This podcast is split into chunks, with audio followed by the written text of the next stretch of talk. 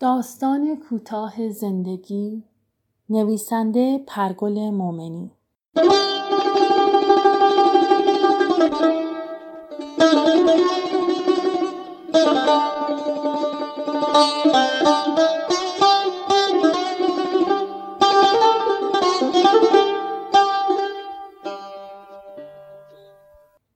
روسریش به رنگ سیاه و چروک بود. رنگ صورتش پریده بود. از راهروی بیمارستان به سمت در ورودی به راه افتاد و بیرون آمد. باد به آرامی میوزید. از خیابان رد شد. صدای جیغ و بازی بچه ها در زمین بازی پارک به گوش می رسید. چند نفر با لباس فرم چرخ و فلک جدید را در زمین بازی راه می انداختند. چرخ و فلک بزرگ بود. هر صندلی آن رنگ متفاوت داشت و قسمت بزرگی از زمین بازی را پر کرده بود. آهسته راه می رفت. انگار توان نداشت.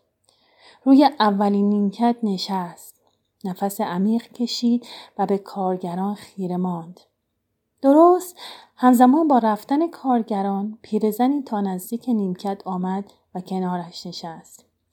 پیرزن روسری زرشکی بر سر داشت. لبخندش زیبا بود. مهربان نگاهش کرد و گفت اینو تازه آوردن. قبلی خیلی وقت بود کار نمی کرد.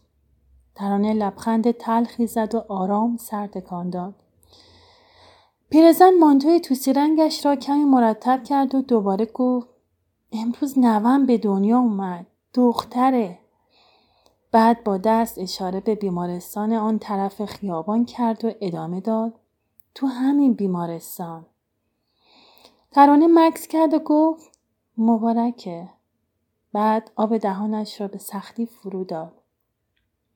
پیرزن گفت صورتش گرده. کاملا معلومه که لب خوشگلی هم داره. ولی از همه مهمتر اینکه سالمه. خدا رو صد هزار مرتبه شکر. چند لحظه سکوت کرد و مثل اینکه چیزی رو فراموش کرده باشد گفت دختر که خوشگل باشه خودش نعمت به خدا.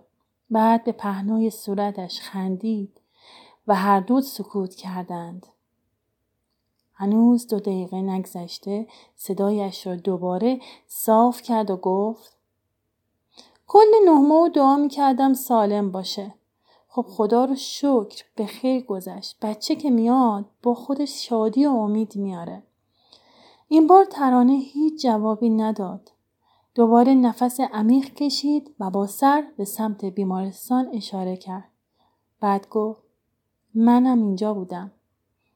پیرزن نگاهی از سر تا پا به او انداخت و گفت خیر انشالله خیر؟ دوباره تکرار کرد خیر؟ نه پدرم اینجاست.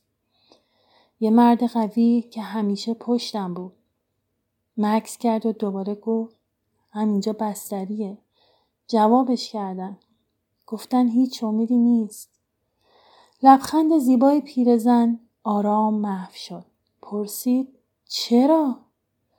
ترانه گفت سرطان. پیرزن به چشمهای ترانه خیره شد و گفت شایدم خوب شد. نه احتمالا روز آخرشه. خودشم می‌دونه. داشتم میومدم به هم گفت قصه نخوری یا هممون یه روز میریم اونور. باد تندی وزید. ترانه از جایش بلند شد و گفت تو دلم آشوبه. ترجیح میدم زودتر برگردم پیشش. خدا حافظ.